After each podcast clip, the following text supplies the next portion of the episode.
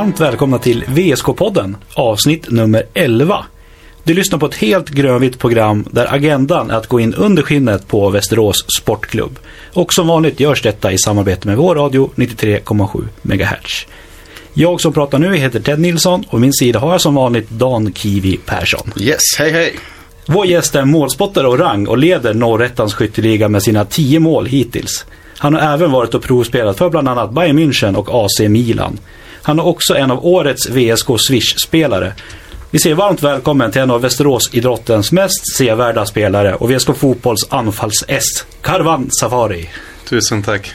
Vi börjar väl med den klassiska frågan. Vem är Karvan Safari? Eh, ja, vem är jag? Eh, en vanlig kille, 24 år, familjekär. Det var jag. Mm. Och fotbollsspelare såklart. Ja, jag försöker vara fotbollsspelare. Du leker det på helgerna i alla fall. jag försöker. Ja. Du, om vi tar det här från början. Eh, Du kom till Sverige som ettåring. Ja, Eh, stämmer. hur kommer det sig att ni, familjen kom hit till Sverige? eh, pappa och mamma ville att deras, eh, alltså vi, vi barnen skulle ha en bra framtid. Så de bestämde sig att den framtiden kunde vi inte få i Irak då. Jag är kurd från Iran men vi hade, jag är född i Irak. Så de kände att, vi ville, att de ville röra på sig för att deras barn skulle få en bra framtid. Så det Mm. blev Sverige till slut. Mm. Och eh, sen Hallstahammar. Hur var det att växa upp där? Eh, jättebra tycker jag. Eh, det är inte så långt till Västerås och jag känner att jag bor hellre i Hallstahammar än att bo i en storstad. Mm. Du är lite mer så här lantiskille eller? Exakt. Men du, Mm. När du var fem år så började du spela fotboll. ja, Och det blev HSK, Hallstahammars SK. ja som din- moderklubb. Mm. Hur var det att spela när du var så ung? Som femåring. Varför blev det fotboll? Eh, det var faktiskt, jag var nere och mina bröder spelade ju redan då. Eh, jag var ju nere på Valstalund heter det. Eh, träningsanläggning i Hallstahammar. Så körde jag lite med bollen. Så såg jag en tränare, han heter Mattias Kaupinen. Han spelade i VSK tidigare också. Eh, han frågade om jag var intresserad av att träna fotboll i Hallstahammar. Och jag kände direkt, ja, eh, det är klart jag vill. Så han eh, tipsade mig till en 92-ornas tränare. Så på den vägen var det.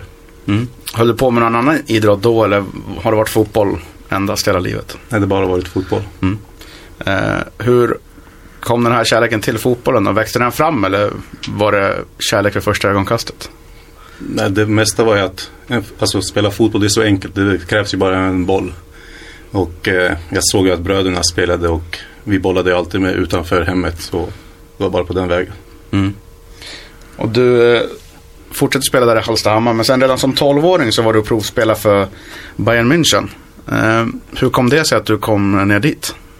Eh, det började med att min äldsta bror Aswa Safari, han filmade ju matcherna när jag spelade med Hallstahammar. Eh, på den vägen så blev det lite clips som han skickade iväg faktiskt till Barcelona. Men på något konstigt vis så eh, hamnade den hos eh, Björn Andersson i Bayern München. Och han bjöd ner mig dit. Hur var det att komma ner dit som 12-åring? Vad- Åkte du dit själv för det första? Jag åkte dit med farsan och eh, äldsta brorsan första gången faktiskt. Mm. Det blev 12 vändor dit till slut. 12 vänner. Ja. Hur var det att vara där nere? Mm, det var mäktigt. Eh, jag förstod inte det riktigt då, men man har ju förstått det lite efteråt. Men eh, det var nervöst, det kan jag säga. Mm. Men 12 vänder, varför blev det så mycket? Var de intresserade av att ta ner dig eller ville, varför? De ville se hur min utveckling var. Eh, så jag var där mellan 12, eh, 12-årsåldern till 14-årsåldern. Så det blev 12 vändor under den, under den tiden. Eh, Sen varför det inte blev något, det kan inte jag svara på. Nej. Men lärde du någonting av att eh, få komma ner dit och träna? Ja, jag tror eh, jag hade inte jag hade inte gjort. Jag hade inte spelat i VSK idag om inte jag hade gjort den resan känner jag. För att eh, jag känner att det gav mig väldigt mycket erfarenhet och så. Så när jag kom tillbaka till Sverige så hade man ett helt annat självförtroende. Och det är därför det blev seniornivå vid ganska ung ålder. Mm. Gissar när du åkte ner så var det mycket med ungdomslagen i Bayern Münchens akademi. Ja, det var ungdomslagen. Mm. Men hur, vilken skillnad var det på träning om man jämför Bayern München mot när du spelade i Halsta? Ja, det var stor skillnad. Eh, jag tränade inte bara med jämnåriga där. Då tränade jag med två, tre år äldre killar. För de ville ju se hur jag kunde hålla, anpassa mig efter de killarna. Mm. Så, och tyskar är kända för att vara väldigt starka och stora. Och redan vid 12-årsåldern så sköt de som svenska män gör. och du, vilken nivå höll du då, då, tycker du själv? Om du minns tillbaka. För det mesta var jag nervös känner jag. Men eh, jag höll väl eh, samma nivå som dem, vad jag anser själv. Men det räcker inte för att de ska värva dit en spelare. Mm. De valde Tony Kroos och Alaba före. det är ändå hyfsade namn ändå, får man säga. Eller hur? Men äh, att bli uppvaktad som 12-åring så där, det är väldigt tidigt. Det är väl typ du, Messi och några till som har blivit det. Äh, var du mycket bättre än dina, dina motspelare och var det därför du fick den här chansen tror du? Eh, som 12-åring menar du eller? Mm, som 12-åring. Eh, som 12-åring redan eh, i, i Sverige i så fall. I HSK så tränade jag och spelade matcher med eh, pojkar födda 87-88 Och då var det ju eh, tack vare Boris spelare i VSK. Hans pappa var ju tränare för 87 och 88 Så på den vägen så spelade jag alltid med killar som var äldre än vad jag själv var. Så varje gång jag spelade med jämnåriga killar så kändes det mycket enklare. Mm. Var det nyttigt eller kände att du fick mycket stryk? Eller hur? Alltså, eftersom du var, var nästan var fem år äldre. Ja, eh, fem år äldre var de. Eh, nej, jag kände att det var väldigt nyttigt. Eh, med tanke på att när man kom tillbaka till länslagsläger, jag var med på några landslagsläger också, så kändes det på ett helt annat sätt. De var inte lika starka, de var inte lika snabba, så man kunde anpassa sig och till och med vara bättre. Mm. Men det här Bayern München, du, har du koll på varför det inte blev någonting? Var det de som slutade höra av sig eller hur såg det ut? Eh, jag har inte jätte, jättebra koll. Alltså det hade, eh, min äldsta bror hade ju mest kontakt med dem. Jag var bara nere och tränade under de gångerna. Men mm. eh, som yngre var jag inte så storväxt. Det är jag inte kanske nu heller. Men jag var väldigt liten faktiskt mellan 12 till 14 års åldern. Där vid 15 så började jag växa faktiskt. Det är lite så i vår familj. Mm. Men eh, tyvärr så var jag lite för kort kanske för deras smak. Mm. Men så sen som 14-åring så gick du till eh, Brommapojkarna. Ja, det stämmer. Eh, varför det valet? Eh, det var så att eh, deras sportchef, ungdomsansvariga, ungdomsansvarig ville se en match. Han, vill, han bjöd ner mig för att spela en match med dem faktiskt. Eh, då mötte vi Assyriska kommer jag ihåg med deras 92 år. Och det spelade med John Guidetti och mm. bland annat. Eh, vi spelade en match och den slutade 5-3. Jag gjorde tre mål den matchen. De ville värva dit mig direkt. Mm. Eh, jag kan ju säga att jag hade tur den matchen. Det blev en väldigt bra match. eh, nej men på den vägen så ville de värva och jag kände att Brommapojkarna är nummer ett i Sverige för ungdomar. Eh, så det blev, på det, det blev BP till slut. Mm, jag tänkte nästan fråga det. Är det så när man kommer upp som ung att Brommapojkarna, det är dit man vill för de har en otroligt stark och bra ungdomsakademi? Jag kände så när jag var yngre i alla fall. Men efter ett år så var jag ganska trött på att pendla dit eh, dagligen. Och det är ett stort tack till eh, det är Boris pappa som skjutsar många gånger dit också. Farsan, han fick jobba nätter och komma hem en kvart innan han skulle jobba. Så mm. man känner att, nej, jag tror inte han hade orkat ett år till. Han hade gjort det förmodligen men jag, jag vill inte belasta honom med det, med det, med det jobbet. Mm. Men som du sa, det var en säsong som var trött på att pendla. Mm. Eh, vad var det då? Blev Kungsör. De hörde av sig. De spelade i division 2 då. Mm. Eh, kände att seniornivå ville jag testa på då. Och det kändes självklart när ändå min eh, andra bror Soran spelade i, i Kungsör. Så han hade redan spelat där en säsong innan jag kom. Så på den vägen blev det Kungsör. Så jag ville testa på lite ännu äldre killar. Mm. Hur kändes det då tycker du? Eh, det var erfarenhet det också. Eh, men jag känner att eh, jag kände ibland att tempot med BP 92 var ibland högre än till och med en seniornivå på den nivån. Mm. Men eh, det var ändå division 2 då. Mm, mm. Eh, sen fortsätter du din karriär eh, i Syrianska ett antal år. Ja. Eh, hur var den tiden? Eh, det är en tid jag helst vill glömma. Eh, man kan sam sammanfatta det med ett ord, det var, det var skit. mer eller mindre. Vill du utveckla det? Vad var det som var skit? Jag tror vi behöver eh, längre än en timme om vi ska utveckla det där. Men jag kan ju ta det lite kort. Eh. Jag kände att jag inte, alltså spelarna hade jag inga problem alls med. Men de som var runt, om, eh, runt omkring klubben, de skötte det inte på ett fint sätt tycker jag. Det, det, var parodi. De tog spelare som jag anser var både sämre, ja de var sämre, ändå fick de gå framför mig. Jag vet inte ens varför de värvade dit mig i första början. Så jag skrev ett eh, fyraårskontrakt med dem som jag ångrar verkligen. Men eh, som tur är, farsan var snäll och han köpte ut mig från kontraktet till slut. För en viss summa, en ganska stor summa faktiskt. Mm. Hur länge var du där? Tror jag var där i tre och ett halvt år. Mm. Eh, ja, efter tre och ett halvt år så märkte ju familjen, eh, pappa, eh, han mest av alla, han bara trivs det verkligen. Han märkte att jag inte trivdes. Jag tyckte inte fotboll var lika roligt som när jag började med fotboll. Mm. Jag sa jag trivs verkligen inte. Så på den vägen eh, kontaktade han Syrianska och eh, då, dåvarande sportchef var Zeki Turan. Så han satte ett, en summa för att köpa ut mig från ett kontrakt.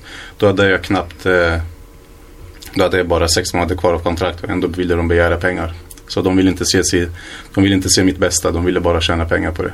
Mm. Eh, så det blev en stor summa till slut eh, som pappa fick betala. Men jag slapp dem i alla fall och det var huvudsak. Mm. Men hur tufft var det att de ville liksom de kanske inte ville ha det där men de ville inte riktigt släppa det gratis heller. Hur kändes det för dig då? Det är det som jag tycker är lite konstigt. Eh, Jag var ju ändå, alltså jag fick göra matcher. Eh, Vi fick en tränare under höstsäsong, eh, tredje säsongen, när Mikael Rosengård. Eh, eh, Då fick jag starta. Eh, Åtta matcher, svensk tränare var det i så fall. eh, i så. Eh, Det gick jättebra. Jag, jag gjorde poäng, inga konstigheter. Vi slutade trea den säsongen. Eh, Nästa säsong tar eh, en engelsman över, Peter Churchill heter han. Eh, Jag fick starta några eh, försäsongsmatcher. Eh, Så jag såg att jag hade min chans fortfarande. Jag kanske får starta i år i serien. Vi åker träningsläger i Turkiet. På, några, på, på flyget hem så hör jag att han viskar till assisterande tränaren då, Sami Hanna. Att han eh, funderar på att eh, starta mig som forward i premiären. Mm. Det tog två dagar. Vi fick, när vi kom tillbaka till Sverige så hade han fått sparken. Eh, så där rök ju min chans och Sami Hanna blev tränare eh, tillsammans med Jag vet inte om Yahya Malla var där då också. Jag tror han kom lite senare. Men eh, där rök mina chanser för att starta kan jag säga. Mm. Men eh, sen så hjälpte farsan dig ur det där. Eh, Hur skönt var det ändå att komma därifrån då? Eh, väldigt skönt. Och det har jag ju att tacka Fredrik Isak i Vik för att, att han, eh, han tog in mig under höstsäsongen där i division 2 i Vik. Så det, han har jag ju tackat för mycket och pappa bör jag inte tacka här. Det har jag redan tackat honom för. Mm. Men under den här perioden i Syrianska så var du på en veckas provspel hos AC Milan. Eh, Mm. Hur kom det sig? Du hade redan varit hos Bayern München när du var yngre och sen har du varit AC Milan. AC Milan blev genom att, eh, som min tränare 88 Nico, Nico Levar.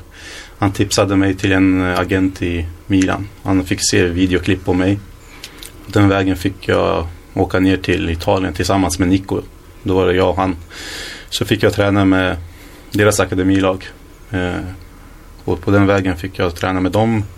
De erbjöd faktiskt ett sex månaders kontrakt. Eh, som jag till slut efter mycket om och men tackade nej till. För det var ju anledningen att vi kom till Sverige att pappa ville att hans barn skulle ha en bra framtid och då, gick, då var skolan och utbildningen det viktigaste. Eh, Efter, efter mycket samtal med skolan om jag kunde ha distanskurser eh, så gick inte skolan med på det. De sa att jag fick hoppa av i så fall. Eh, Och då kände jag att hade det varit ett års kontrakt med Milan i så fall hade jag, hade jag åkt dit och tagit chansen. Men jag kände att sex månader var för stor risk att göra. Mm. Men nu i efterhand eh, känner jag ändå att jag hade velat tagit den chansen. Mm. Hur gammal var du här? Typ? Eh, jag tror, jag är inte jättesäker, men jag tror att det var första, eh, jag tror jag var 15-16. Mm. 16 tror jag jag var. Men eh, ja, du säger att du fortfarande skulle vilja ha tagit det erbjudandet. Grämer det dig fortfarande lite att du inte drog? Nej, inte jättemycket, men man känner ju att ändå att eh, jag är fortfarande ett barn, 16 år. Det är, det är inte så lätt att flytta ensam tycker jag. Mm. Eh, men självklart så hade jag velat se hur det hade slutat om jag hade tagit den chansen. Mm. Vilka skillnader såg du där på Milan då jämfört med Bayern München och svensk fotboll? Var det några jättedrastiska skillnader när man kollar ungdomsträning i ungdomsfotbollen? Om man tar Bayern München till exempel, då var jag där mellan 12 till 14 års åldern och där ju allt gick så mycket fortare. Eh, de var starkare, bättre skott. Eh, det var, man tror att eh, det var mycket tjonga tjonga i i tysk fotboll men så var det inte när jag var där. Det var inte så jag kände i alla fall. De var mer tekniska än vad vi i Sverige var i så fall. Och Milan, eh, det var ju likadant som i Tyskland. Det är ett snäpp högre än i Sverige i alla fall. Mm. Vad tog du med dig från den här veckan hos AC Milan? Är det något specifikt som du vet att du har, du har tagit med dig därifrån?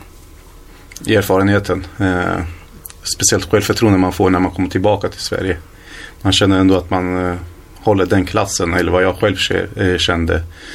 Eh, och ändå, om de ändå erbjöd ett sex månaders kontrakt så betyder det att de trodde, trodde lite på mig i alla fall.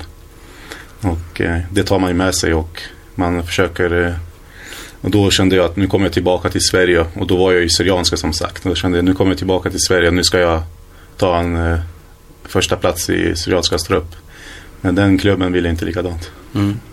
Men eh, hur var det att få uppleva italiensk fotboll? Den upplevs ju rent generellt som väldigt defensiv. Men hur var det, hur tränade de där nere och hur var det den skillnaden? Nu var det bara en vecka mm. men eh, jag märkte inte av någonting sånt. Det var ju mycket, eh, lika övningar som i Sverige. Mm. Det var mm. mycket position och eh, anfallsfotboll. Så det var inga taktiska träningar. Jag, jag tror de valde mig på de träningar där de visste att det var mer spel än taktik. Så de hade ju planerat innan. Mm. Eh, och sen därefter Syrianska tiden så sa du att det vart Vik ett tag. Ja. Eh, hur gick det där tycker du? Det gick faktiskt eh, ganska bra men när jag kom till Vik eh, så var jag fortfarande en yttermittfältare. Mm. Eh, forward blev jag i senare tillfälle. Eh, Gisan han trodde på mig i alla fall fast jag hade inte gjort många matcher i Syrianska men han hade tydligen sett de gånger jag hade fått hoppa in i Syrianska så ansåg han väl att eh, jag förtjänade att starta i division 2 åtminstone. Så jag startade alla matcher under hösten med honom och det kändes bra. Så det blev eh, ett år till med honom i Vik. Mm. Och sen Skiljebo, eh, mm. där du väl fick ditt riktiga genombrott eh, eh fram tills idag i alla fall. Eh, 34 mål på tre säsonger. Men 2014 så gjorde du 36. 36 mål, du ser. Bra. Du håller koll på dem. jag fick veta det av Johan Svensson häromdagen. det är bra. Men 2014 då gjorde du 21 mål. Mm, yeah. Det var en lyckoträff den säsongen för dig. Ja, första säsongen kom jag ju dit. Eh, jag kom ju dit mest för att eh, eh, jag hade sett upp till eh, Johan Svensson i VSK förut. Nu blev han tränare tillsammans med Hansken, Hans Johansson.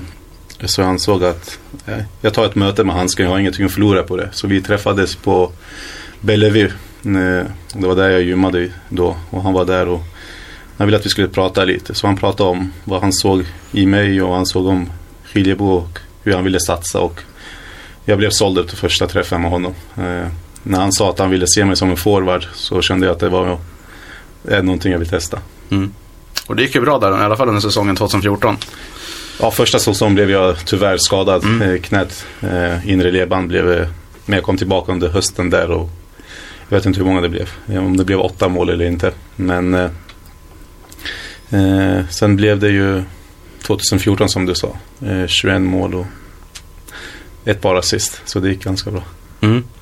Och fram, från dess och framåt så har det varit, det har ryktats väldigt mycket om det att du ska till massvis med klubbar, bland annat Halmstad, Hammarby, Assyriska och många fler klubbar där till. Eh, hur är det att vara så här eftertraktad?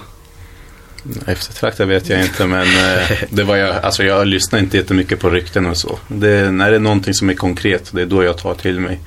Det är som att jag fick eh, inbjudningen ner till Halmstad. Det var ju konkret och professionellt gjort eh, av Halmstad och när jag ändå fick chansen och visa vad jag kunde där under en vecka tillsammans med deras dåvarande tränare Jens Gustafsson som är tränare i Norrköping nu. Eh, han, han tyckte om det han såg. Tyvärr så hade jag ju verkar som jag har lite otur i livet. Tyvärr så fick han sparken. Jag skulle tillbaka en vecka efter det men då fick han sparken. Dit du kommer en provträna, där får man folk sparken. Tydligen. Eh, men hur nära har det varit att du har tagit ett kliv upp till Superettan eller Allsvenskan? Eh, nu, nu har jag spelat i division 1 och jag känner att division 1 och Superettan det är inte så stor skillnad.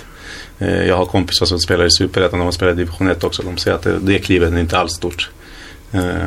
och jag anser att jag klarar mig väldigt bra i division 1 så Superettan känner jag att jag skulle klara av utan problem. Eh, men eh, det skulle vara någonting konkret också. Jag har ju sagt att jag inte flyttar för Superettan när jag trivs så bra i VSK. Mm. Men eh, vad är det det som har gjort att du inte har tagit det här steget upp tidigare? Inför den här säsongen var jag ju kontraktslös. Så då hade jag ett konkret bud från Superettan att jag kunde flytta till en Superettaklubb. Men jag ansåg att jag inte ville flytta för, som sagt, för den anledningen. Flytta hemifrån till en stad som jag inte knappt känner någon från. Till att eh, vara kvar i VSK när jag kom under höstsäsongen. Den kärleken jag fick till fansen, jag fick till klubben. Det, det går inte att beskriva. Eh, så efter de matcherna under höstsäsongen så valet blev ganska enkelt till slut. Mm. Det känns som den här kärleken mellan VSK och dig, den växte ganska snabbt. Du har bara varit i klubben ett år. Ja, tio månader. Ja. Eh, snart ett år. Eh, men ja, jag fick kärlek direkt efter första matchen i Svenska cupen upp, eh, eh, i Uppsala. Mm, då kände jag, det är sån här match jag vill spela när fansen sjunger. Det är då man orkar springa de här extra metrarna. Eh, så det var väldigt skönt och den kärleken kom redan då. Mm. Men varför blev det VSK förra sommaren? Varför det blev VSK? Ja, eh, det, var, det är min kollega på Folksam i så fall. Det är Johan Svensson. Det är där har vi anledningen. Eh, eh, han sa väl till mig att han ser att jag har större chans att utvecklas i VSK än vad jag har i Skiljebo. Och jag känner att jag hade gjort tillräckligt i division 2 och det hade inte hänt någonting. Jag kände nu är det dags att ta klivet till division 1 i alla fall. Då kan vi bevisa där också att man kan åstadkomma saker där med. Och det triggade igång mig ändå att vi låg etta med eh, Skiljebo när jag, när jag ändå gick till VSK. Och VSK låg ju väldigt dåligt till då. Eh, många sa åt mig att jag var dum i huvudet om jag tog det steget. Jag kan gå upp i division 1 och satsa nu med Skiljebo. Då kände jag ändå att det var så många som sa att jag inte borde ta det steget. Men det var någon som kände mig väldigt bra som sa att jag skulle ta det. Och det blev, vi körde på det. Mm. Det blev väl en, ändå en väldigt rolig höst till slut. Det blev en väldigt rolig höst till slut. Ja. hur, hur upplevde du den där hösten? Hur var det att vara i det? Eh, nu efterhand så känner man att det var hur skönt som helst. Men man ska inte glömma bort att inför varje match så var det kniven mot strupen. Eh, det var inte jätteenkelt som folk tror att bara gå ut och försöka göra eh, underverk. Mästerverk eller vad man säger. Mm. eh, men eh, nu i efterhand känns det hur, hur skönt som helst. Att Mm. man ändå kom till VSK. Man kom inte hit när VSK var på topp. Eh, man, jag kom ändå hit när VSK låg eh, sist i tabellen. Mm. Och det känns på det sättet känns som man ändå connectionen mellan mig och fansen. På det sättet har man ändå förtjänat lite från eh, fansen också. Ändå att man kom hit när VSK låg väl, eh, sist. Jag tog den eh, risken ändå att komma men det gick ju bra till slut. Mm. Men vad hade du för känsla när du kom till klubben första gången? För det var ju ett väldigt dåligt läge man låg i. Ja, exakt, men som barn så hade jag ju sett många VSK-matcher och som jag berättade tidigare, jag såg ju upp till Johan Svensson. De matcherna man såg på Arosvallen. Jag tänkte, va, nej, nu vill jag ta på mig VSK-tröjan och spela inför de här fansen. Jag har hört så mycket om de här fansen. Jag måste få uppleva det själv också. I Skiljebo tyvärr så, det var ju inga, det är inga fans där, men det är familjer som kollar där. Och jag kände att, nej men vi tar den här chansen och den satsningen VSK gjorde under hösten, det lockade mig också. Mm. Ja, och jag tror vi tar en liten paus här och tar en liten låt. Så kommer vi tillbaks alldeles strax.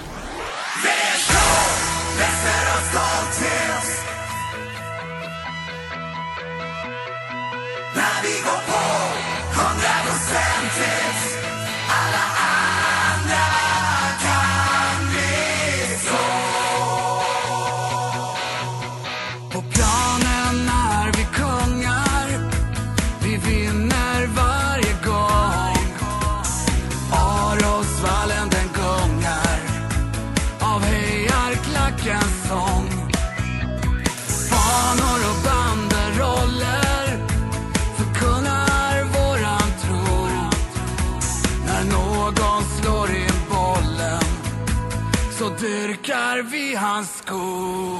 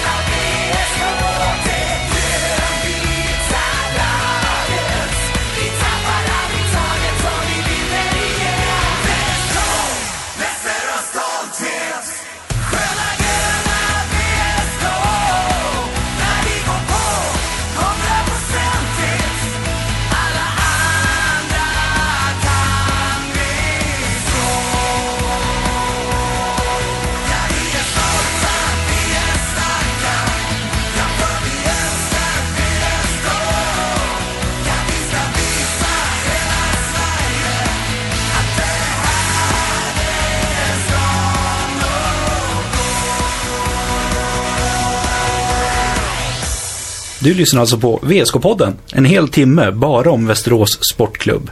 Vi sänder via vår radio 93,7 MHz, men finns även i appar där du hittar andra podcasts. Sök då efter VSK-podden. Och vi i studion är fortfarande jag, Ted Nilsson, Dan Kiwi Persson. och dagens gäst, Karvan Safari. Ja. Eh, där vi lämnade sist så pratade vi lite om drömhösten och eh, efter förra säsongen så blev du klubblös. Du hade inget kontrakt. ja, jag skrev ju ett kontrakt säsongen ut med VSK. Det stämmer. Eh, varför skrev du först och främst bara kontrakt säsongen ut eh, och inte på flera år? Eh, det var vad vi förhandlade med tillsammans med Skiljebo också och det var eh, en sak i dealen att kanske gå tillbaka till Skiljebo om det inte skulle gå vägen. Men eh, jag kände att det räcker med att jag skriver de här månaderna och skulle vi klara oss kvar så, så finns det ändå bra relation mellan mig och VSK så det skulle inte vara någon konstighet att förlänga. Mm. Men det tog ju någon månad där. Eh, det var precis innan jul som du skrev på kontraktet för VSK. Hade du några konkreta anbud från andra klubbar? Jag hade konkreta bud från eh, ett superettaklubb utan att jag skulle provspela. Jag hade konkreta bud från superettan att jag skulle provspela med dem. Men det, ville jag, det var jag inte intresserad av. Mm. Eh, ja, det var på det sättet. I november så var du och provspelade med Hammarby. Ja, provspela vet jag inte om det heter, men eh, jag fick träna med dem under en månads tid. Eh, Mm. Då var de här på Faktor i Västerås. Körde en försäsong med dem. Eh, och då är det Jonas Hellgrens pappa som är deras fystränare, Claes Hellgren. Och han var väldigt snäll och lät mig träna med dem. Och han fick ju hjälp av handsken också, han, Hans Johansson. Så en månad försäsong med dem på Faktor och Friidrottshallen. Mm. Vad gav det dig tror du? Var, såg man någon skillnad där hur de tränar på försäsongen mot eh, ja, till exempel VSK? Ja, där ser man stor skillnad. Eh, eh, på träningslängden också och på vad man tränar. Vi gjorde till slut fyra pass med VSK eh, på Faktor efter eh, goda rekommendationer från mig också eh, till VSK. Men de passen jag gjorde med Bayern var ju på två timmar på Faktor. Som var det en timme i friidrottshallen. Så det är tre timmars pass. Det är stenhård träning. Det är så de kör. Mm. Lärde du känna någon där i Hammarby då? Under den perioden? Eh, Stefan Battan, lite närmare än de andra men eh, annars vet jag exakt vilka alla andra är men det är inte att jag blev bästa kompis med någon. Men ser du där vad som krävs att eh, bli en allsvensk spelare? Eller behöver man vara med, vara med på träningar när man tränar fotboll mer? Eh, absolut, de behöver vi, men de är ju heltidsproffs. De kan ju ändå träna eh, fyra timmar om dagen utan problem. Det, är det de lever på. Eh, men sen är ju inte, vad jag anser, det är inte att vara starkast eller springa mest eh, som gör så att du spelar så högt upp som möjligt. Jag vet att en spelare som var bland de starkaste, var de, bland de yngre också som var med under faktortiden. 17 år, jag vet inte vad han heter, men han spelade i Enskede senast. Eh, han har inte gjort 10 mål än. Mm. Så jag anser att jag kanske skulle klarat av det om jag får spela med rätt spelare också. Mm. Så, men varför blev det VSK då? Jag sa ju till, er- till er tidigare att jag känner att relationen jag fick med VSK, VSK-fansen, alla runt omkring klubben, hur jag kände själv, hur jag utvecklades i VSK också, eh, kände jag att nej men varför inte? Eh, vi, jag sätter mig ner och tar ett möte med dem igen och de tog i kontakt ganska tidigt med mig, Oliver och Simon och Filip Troné. Eh, de ville förlänga med oss eh, ganska tidigt efter säsongen. Men jag kände att jag ville vänta i alla fall. Mm, eh, någon månad innan jag bestämmer mig helt. Mm. Och det blev ju VSK till slut, som tur var. Mm. Hur viktigt var det att de andra spelarna hakade på den här, det här racet kan man väl säga. Med de som satt i möte med till exempel. Oliver lämnade ju först. Men då stannade ju andra kvar innan Oliver kom tillbaka. Ja, jag övertalade Oliver tillbaka till slut. Han fick ju bo hos mig i två månader. Så jag övertalade Oliver tillbaka, hoppas jag i alla fall. Eh, nej, det betyder väldigt mycket. Jag hade bra kontakt med både Simon, Filip Troné. Men jag hade framförallt bra kontakt med Boris och Mikael Gustafsson. Som eh, vi pendlar ihop och vi har, vi har en bra relation ihop. Eller det har jag med alla spelare i och för sig. Men, eh, men jag hade bra kontakt med alla de där spelarna och vi kände att redan från början ska, ska vi stanna så stannar vi allihopa. Och det var de i styrelsen behövde inte veta om det, men det var nästan klart i tidigare skede än när vi skrev på. Ja, bra att ni inte sa någonting, då hade de kunnat förhandla något annat. Exakt, vi måste ju kunna förhandla. Det, det är så man måste göra. Precis. Men eh, sen började, i början på året så började det ryktas om, eh, eller klubben har fram vision, visionen Drömmen om Allsvenskan 2021. Och eh, då började namnet Johan Mjällby nämnas. Ehm, först och främst, hur, eh, har du, du såg visionen då antar jag? Nej, visionen fick vi faktiskt ganska tidigt eh, efter säsongen förra året. Mm. Men Redan då när de ville förlänga med oss fyra så fick vi veta faktiskt den visionen. Vi fick ett möte med Campiese. Eh, han berättade lite om visionen och självklart lockade det där. Eh, eh, men det här med Johan Mjällby, det kom till slut. Det visste jag inte om innan. Mm. Men hur reagerade du först när du såg att, att han var på, kanske på gång hit? Jag kände väl att det stämmer nog inte. Eh, Jag har inte lust att få en tränare som är här en gång i veckan. Eh, Kände att han är för, kanske för bra för oss. Eh, Jag kände att han inte är sugen på att komma ner på träningar fem, sex gånger i veckan för att ta över division 1-gäng när han ändå varit där han har varit. Så på det sättet sa jag ju någonting som jag står fortfarande för om det stämmer. Ja, du, du nämnde att du har hellre Johan Svensson som tränare än Johan Mjäl- Mjällby. Ja, det svarade faktiskt tidningen och jag, eh, det står jag för. Men då var i så fall om Johan eh, Mjällby skulle vara nere på en träning i veckan då kände, då kände jag att då vill jag hellre ha Johan Svensson som kan väldigt mycket fotboll. Han har, väldigt, han, han har ett VSK-hjärta och jag hade han som tränare i Skiljebo. Jag har haft många tränare under min karriär och eh, jag anser att han kan mer fotboll än de tränare jag hade haft tidigare. Vad säger du nu då? Kan Johan Mjällby lika mycket eller mer? Eh, Johan Mjällby är ingen tränare, han är manager. Så Mm. han, han sköter ju allt runt omkring också. Eh, men eh, självklart kan Johan Mjällby, han har mer erfarenhet än av Johan Svensson. Men jag tar fortfarande råd av Johan Svensson med. Det är bra. Men eh, hur var den här försäsongen då? Det, det började, förlorade första träningsmatchen, sen började ni vinna dem. Vann väl nästan alla innan säsongen drog igång. Eh, hur kändes försäsongen?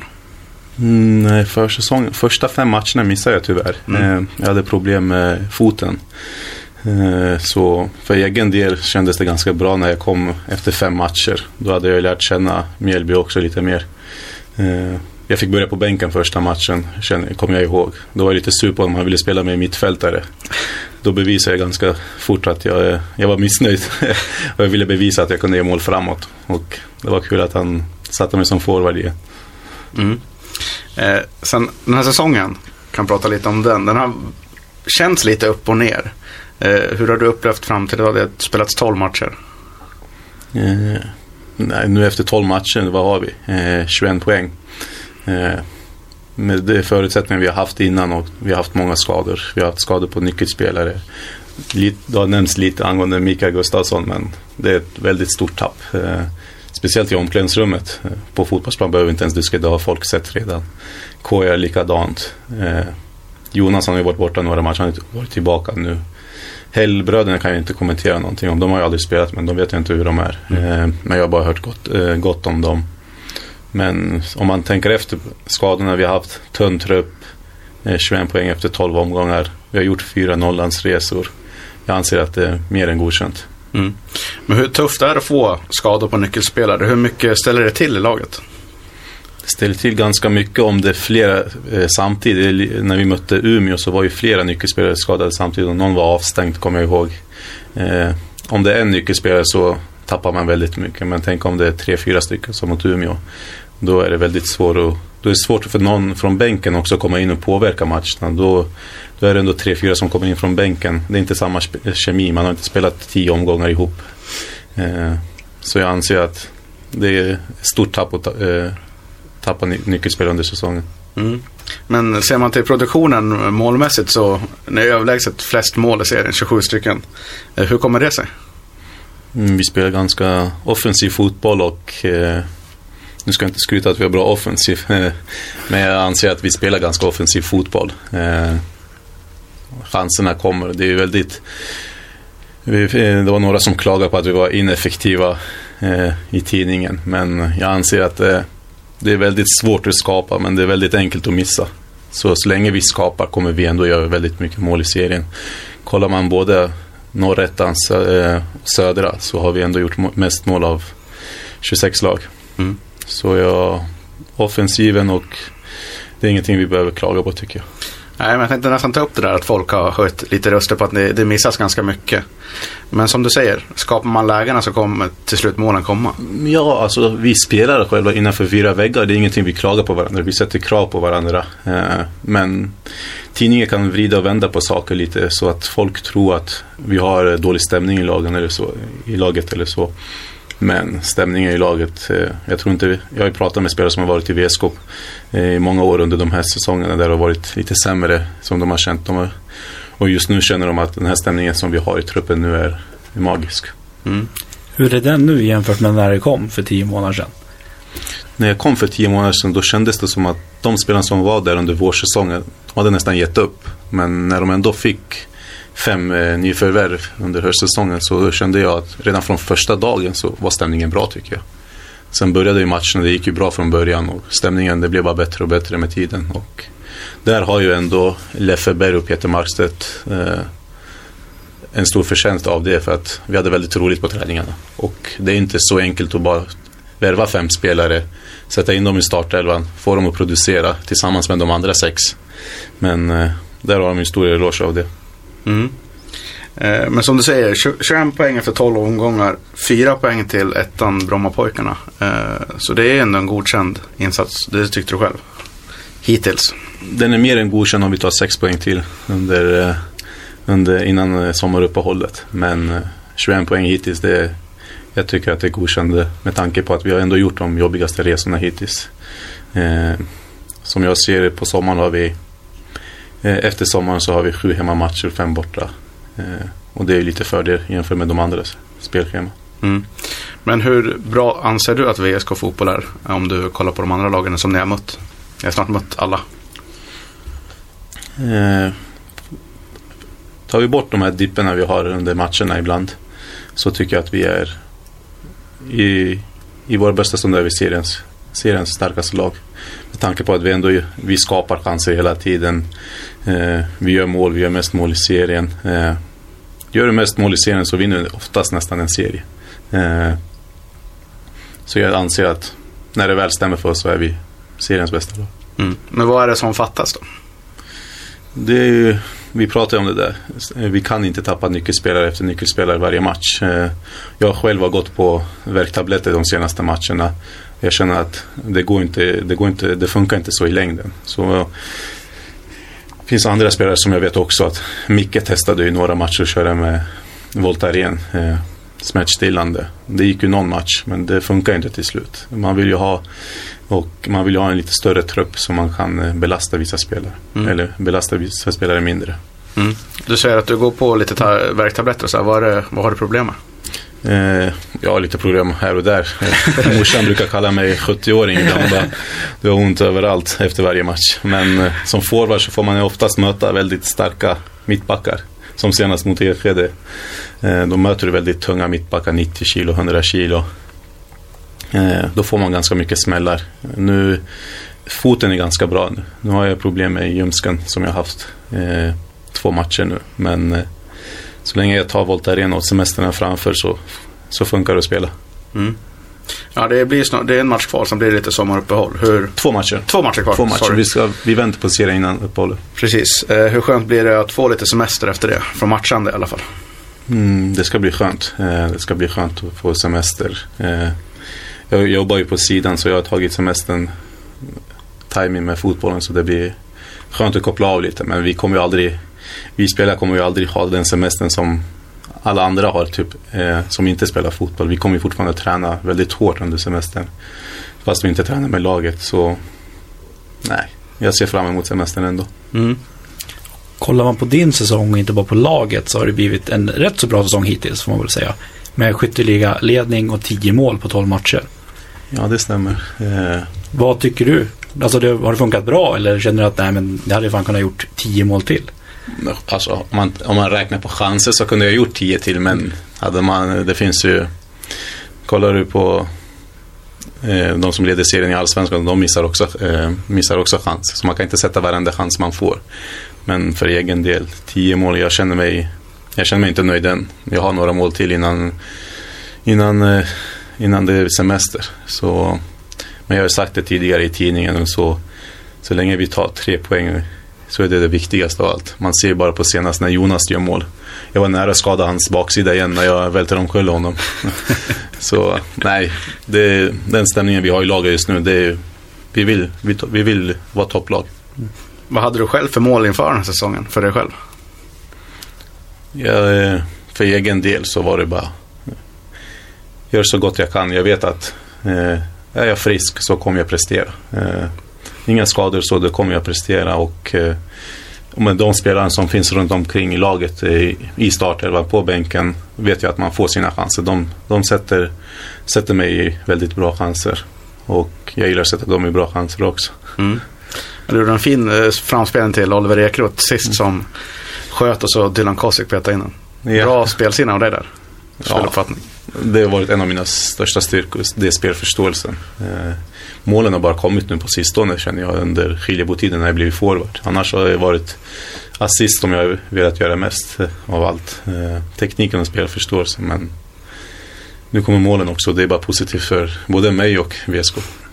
Ja, vad tror du om säsongen som är kvar nu? Två matcher innan uppehåll och sen höstsäsongen. Hur tror du att det kommer att sluta? Hur jag tror att det kommer att sluta, det är svårt. Eh, svårt att säga. Men eh, tar vi sex poäng till nu innan, eh, innan eh, semestern så finns det goda chanser att vi är topp tre eh, efter säsongen. Och, eh, nu är min målsättning i alla fall att vi ska vara topp två i alla fall efter säsongen, efter de här poängen vi har tagit redan nu. Mm. Nu på söndag så möter ni IK Sleipner här hemma i Västerås. De ligger klart sist i tabellen. Är det skillnad att möta ett lag som ligger sist mot till exempel Vasalund eller Brommapojkarna? Eh, ja, men tar man till exempel Brommapojkarna och, och Vasalund. De är extremt bra defensiv. De har bara släppt in nio mål i serien. Men tar man de andra som ligger strax bakom så tycker jag inte det är stor skillnad att möta dem eller möta de som ligger, de som ligger sist. Eh, det är bara att ta exempel. Vi i VSK låg ju sist förra året. Eh, det var inte enkelt att möta oss. Vi tog 21 poäng på hösten. Mm. Och eh, om man kollar också fortsätter gå på statistik från serien så kan man kolla publiksnittet. Mm. Där VSK har nu över 2000 i publiksnitt. Och kollar man på närmsta konkurrent under så ligger någon någonstans på 600. Det stämmer, jag kikade på det senast idag. Det är rätt så mäktigt när man kollar på det. Ja, exakt. Och det är en av de största anledningarna som jag sa tidigare. Att spela inför våra fans. Det är ju någonting som väger upp. Därför man inte vill ta klivet till Superettan. Det finns ingen klubb i Superettan som har det fansen vi har just nu. Och eh, har man 2000 i snitt i division 1 just nu så det är inte många lag som kan matcha det. Mm. Ja, och eh, jag tror Kiwi, han står där med telefon och då brukar det betyda att det är dags för lite supporterfrågor. Yes.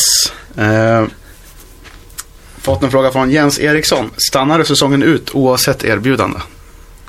Har den frågan kommit nyligen? Den kom för 15 minuter sedan. Ja, då har, jag inte, då har jag inte tänkt på den där frågan tidigare. Nej, men självklart just nu vill jag vara med på satsningen. Jag tänker ingenting på framtiden eller så. Jag tänker på, jag har ett kontrakt med VSK säsongen ut. Eh, jag känner att jag tar en match i taget och eh, jag har sagt vad jag känner för VSK och det behöver jag inte understryka med. Mm. Lennart Fallbrink undrar, vad är ditt stora mål just nu med fotbollen? Vad är ditt stora mål med fotbollen om du ser framöver? Några år fram. Har du några sådana mål?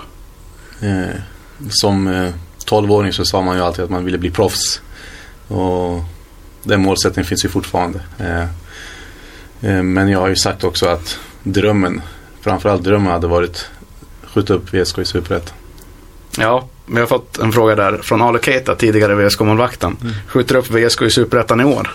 Det kan jag inte svara på men vi ska göra allt vi kan i, i laget för att ta det steget redan i år. Annars har vi en målsättning att ta det nästa år annars. Mm. Eh, Nico Hamrin undrar, hur är det med knäna? Jag vet, du får utveckla. Vad var det han menar här?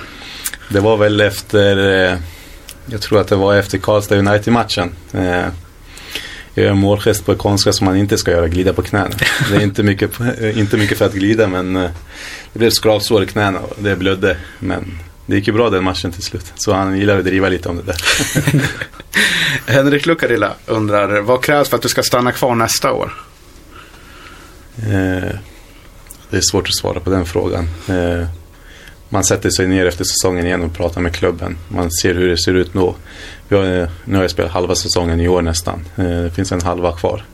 Det finns, det är svårt att se vad som händer nästa år. Mm. Men jag har ju sagt att Superettan, det, är inget, det är inget alternativ.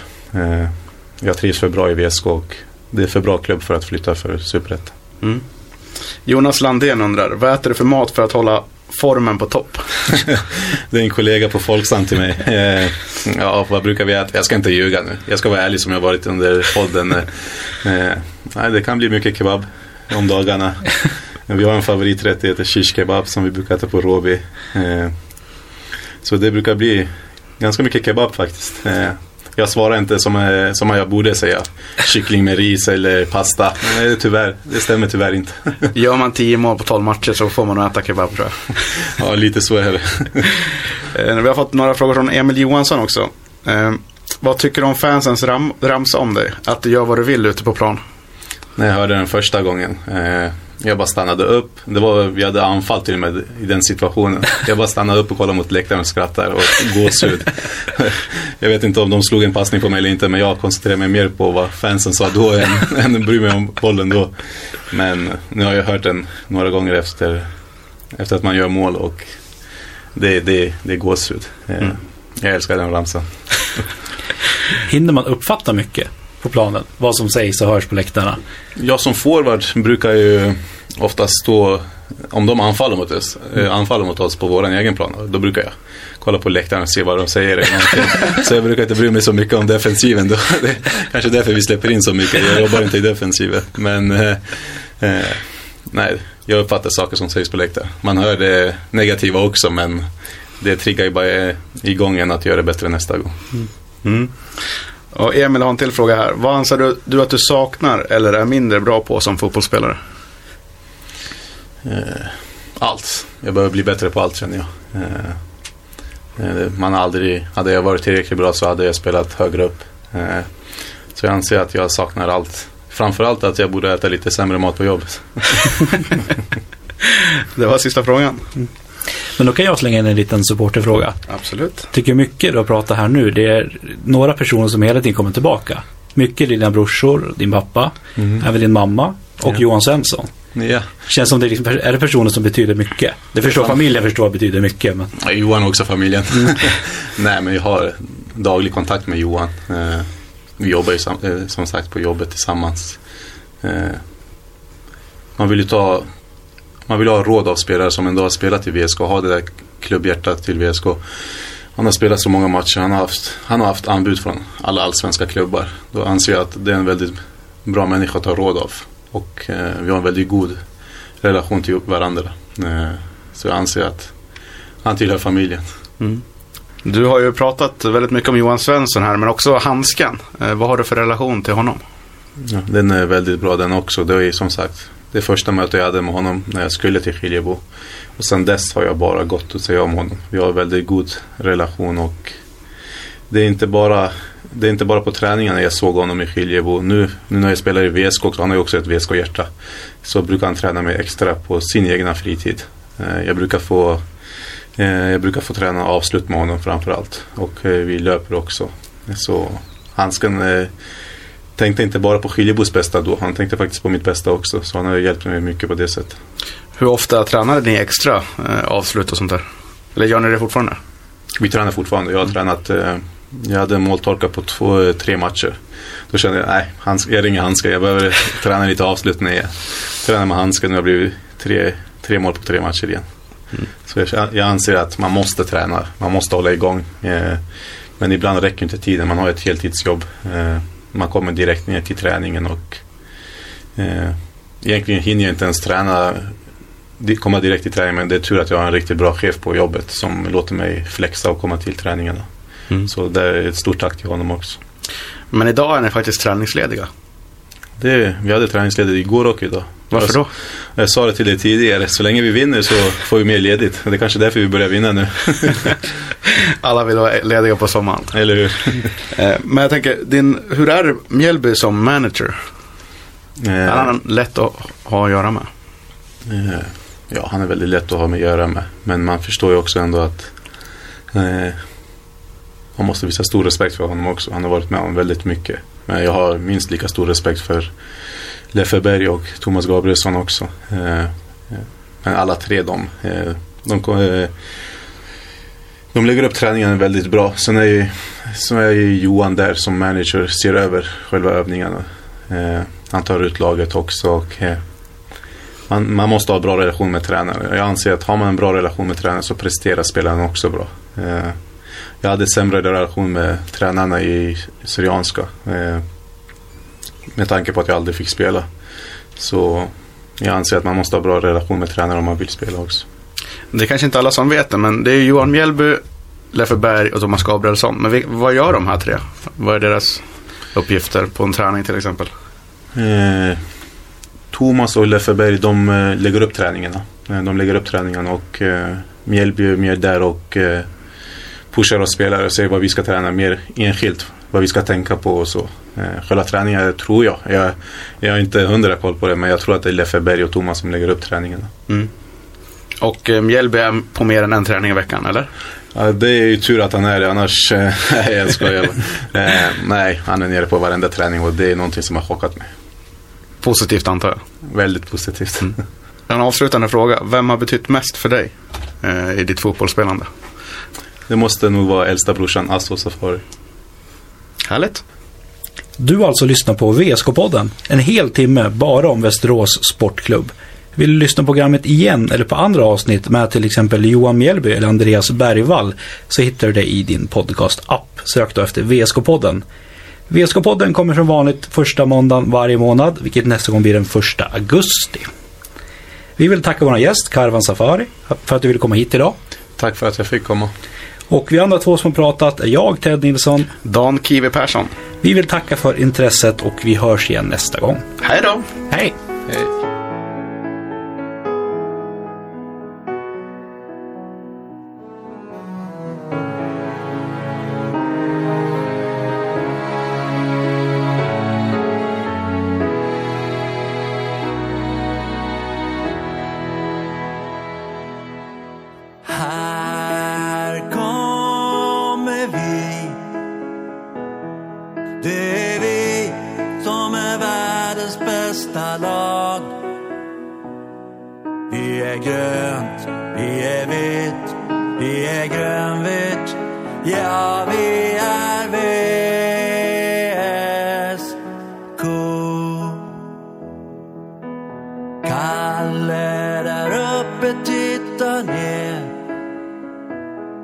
Han blir glad, blir glad av det han ser.